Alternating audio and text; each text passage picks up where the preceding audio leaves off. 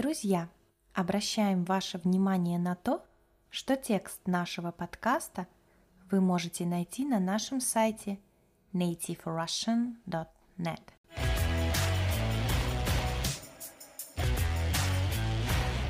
Всем привет! С вами снова Настя. Люди в современном мире очень заняты. Мы работаем, куда-то спешим, выполняем много разных задач, ведем социальные сети. Но иногда бывает так, что мы не чувствуем себя счастливыми в ежедневной рутине. Слово «рутина» достаточно часто можно услышать в России. Оно означает распорядок и метод работы, следование шаблону, превратившееся в механическую привычку. То есть, если мы каждый день следуем какому-то плану, делаем одну и ту же работу, это и есть рутина. Недавно Катя посоветовала мне почитать журнал о психологии, в котором можно найти интересные заметки о жизни и о том, как ее изменить. Я наткнулась на интересную статью, в которой рассказывается, от каких привычек нам следует отказаться, чтобы стать более счастливыми. Я решила поделиться этой информацией с вами в подкасте. Итак, привычка номер один – жаловаться в пустоту – Давайте разберемся вместе, что же это значит. В журнале говорится о том, что в жалобах нет ничего плохого. Мы иногда бываем расстроены и испытываем облегчение, поплакавшись другу или как следует поныв наедине с собой. Но зачем писать посты или твиты о том, с чем все равно ничего не поделаешь. В этом же нет никакого смысла. Поныв от слова «ныть». Оно означает плакать, рыдать, жаловаться. Автор статьи Карен Немо советует сосредоточиться на том, что вы готовы изменить в своем состоянии. Это поможет обрести контроль хотя бы над несколькими сторонами жизни. А это полезно для психического здоровья человека. Знаете, друзья, я полностью согласна с автором этой идеи.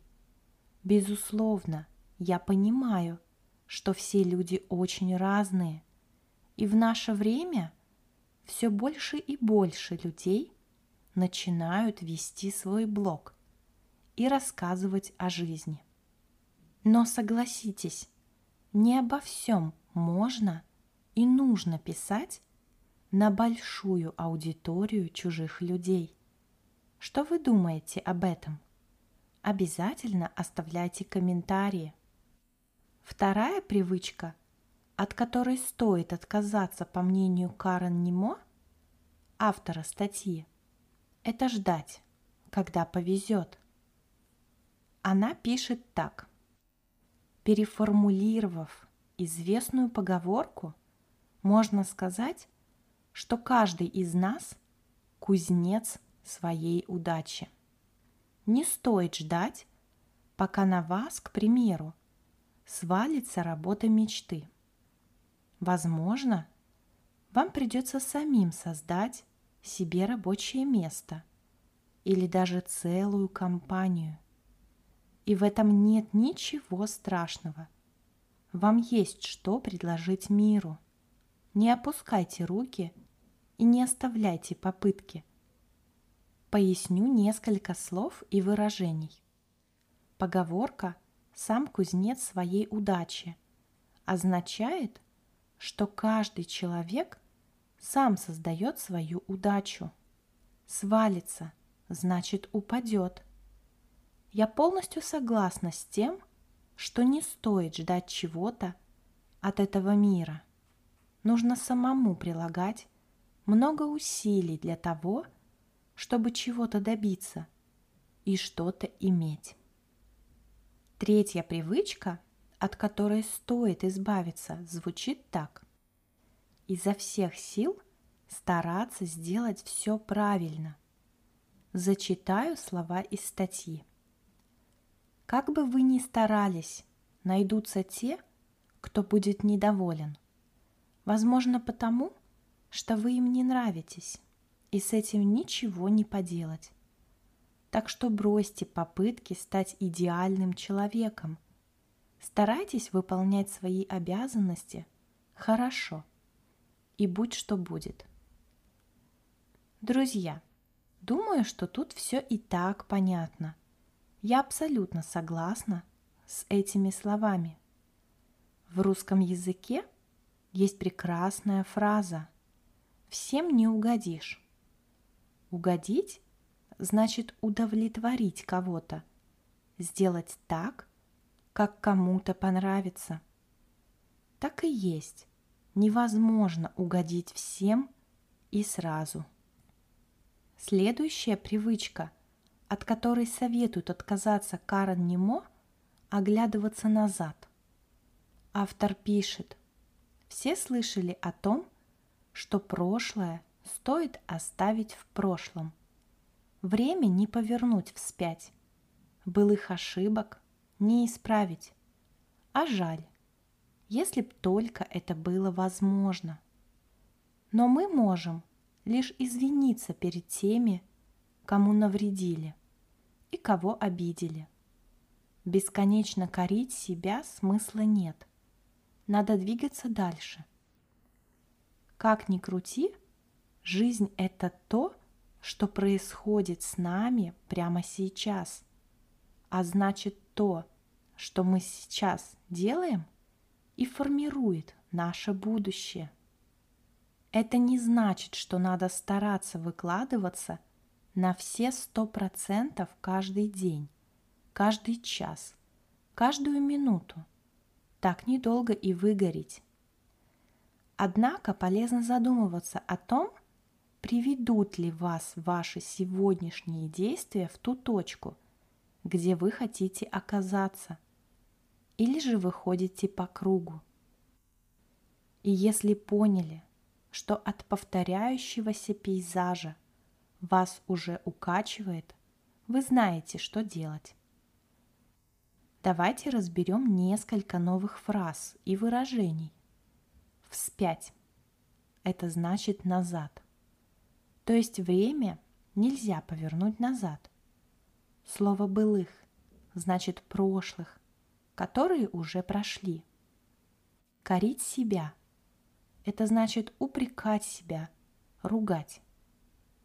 Полезное слово «выгореть» означает потерять связь с миром, с собой и другими людьми. Если говорить простым языком – устать эмоционально, не испытывать положительные эмоции. Есть такая фраза «эмоциональное выгорание». Она означает, что человек безумно устал именно в эмоциональном плане, но физически у него силы есть. В статье была такая фраза «От повторяющегося пейзажа – вас уже укачивает.